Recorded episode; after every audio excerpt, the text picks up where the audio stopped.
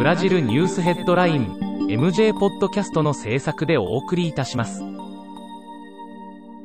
ブラジルニュースヘッドラインは、ブラジルの法事紙日経新聞の配信記事を音声で伝えるニュース番組です。ブラジルの社会、政治、経済に関する記事の見出しのみを抜粋してお伝えします。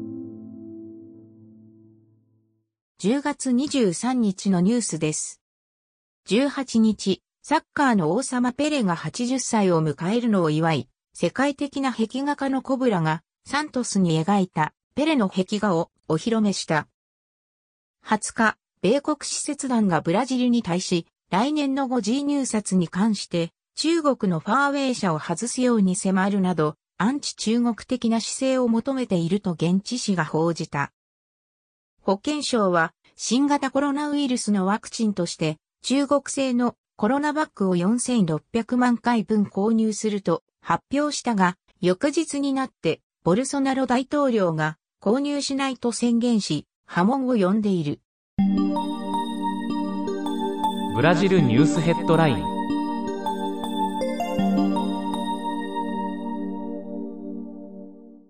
21日、カシオ・ヌーネス・マルケス氏48歳の最高裁、新判事就任が承認された。チリ統計員が発表したデータにより、過去16年の間に20歳以上に占める肥満者の割合が2倍以上になったことが明らかになった。22日、全国市長選の主要都市での世論調査の結果が発表された。サンパウロ市では支持率1位だったルッソマノ市の支持率が急落し、現職のコーバス市に抜かれた。全国で活動中の消防士たちに基地機関を命じた国立再生可能天然資源環境院が消防士たちに現場復帰を命じた。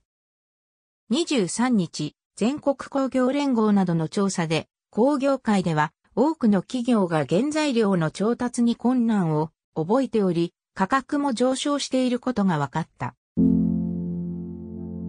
日経新聞サイトでは最新のブラジルニュースを平日毎日配信中。無料のメールマガジン、Twitter、Facebook、Instagram から更新情報をぜひお受け取りください。